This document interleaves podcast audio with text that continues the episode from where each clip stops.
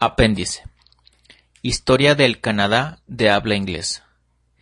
El Canadá de habla inglesa es una nación nueva en constante evolución. Los primeros habitantes de la zona, el actual Canadá, vinieron de Asia hace unos diez mil años y se dispersaron hacia el norte y el sur de América. En Canadá algunos de estos pueblos eran nómadas y otros agricultores y pescadores sedentarios.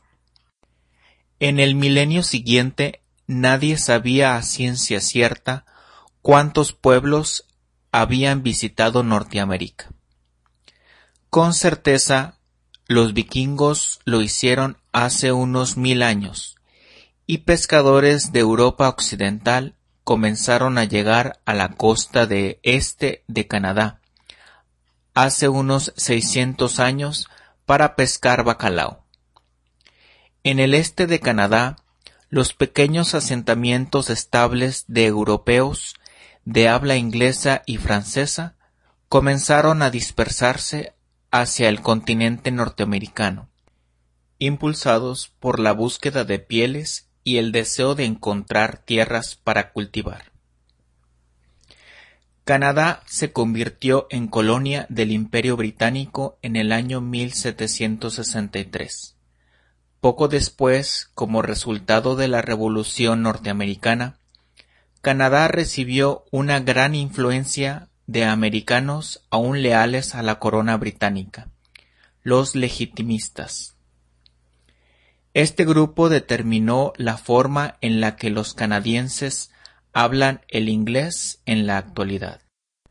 La mayor parte de los inmigrantes a Canadá durante la primera mitad del siglo XIX eran británicos protestantes quienes fortalecieron los sentimientos de lealtad al Imperio británico, de oposición a los Estados Unidos y de rivalidad con la arraigada sociedad francófona católica de Quebec.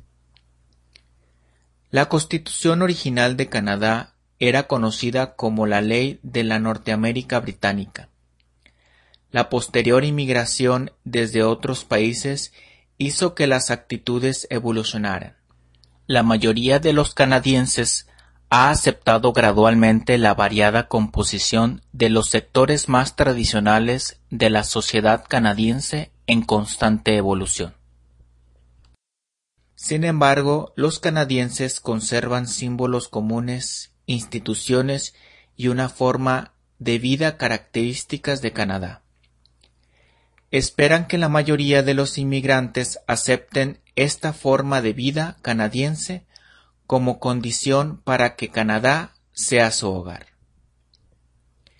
El entorno del norte, el legado de los pueblos aborígenes, el persistente apego al imperio británico, la rivalidad y la adaptación de los franco-canadienses y la cambiante influencia de los extranjeros han contribuido a la evolución de la identidad anglo-canadiense.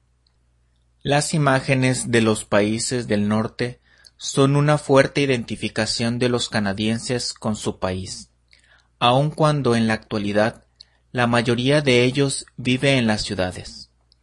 Las pinturas paisajistas del Grupo de los Siete, a comienzos del siglo XX, y los símbolos como la hoja del arce, y el castor son ejemplos de esta identificación canadiense con el entorno natural agreste, tan característico de Canadá. El hockey sobre hielo se ha convertido en un rito nacional. No todos los canadienses son amantes del hockey, pero todos asocian al hockey con Canadá. Es lógico que los equipos de hockey que generaron el orgullo patriótico al ganar el oro para Canadá en los Juegos Olímpicos de Invierno de 2002 hayan estado formados por jugadores de ascendencias tan variadas. Para la mayoría de los canadienses, estos jugadores son simplemente héroes canadienses del hockey. la cuestión del origen ancestral de jugadores con apellidos como Eiserman, Igingla, Sakic, Carilla, Gretzky, Jovanovski, Sunohara, Wickenheiser, sencillamente carece de importancia. El vínculo que mantiene unidos a los canadienses del habla inglesa es el idioma inglés en sí.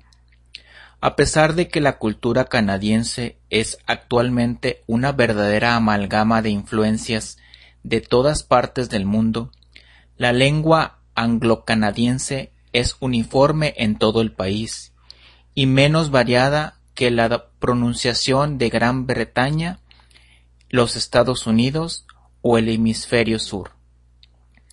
El inglés canadiense es una versión del inglés muy útil para los hablantes no nativos.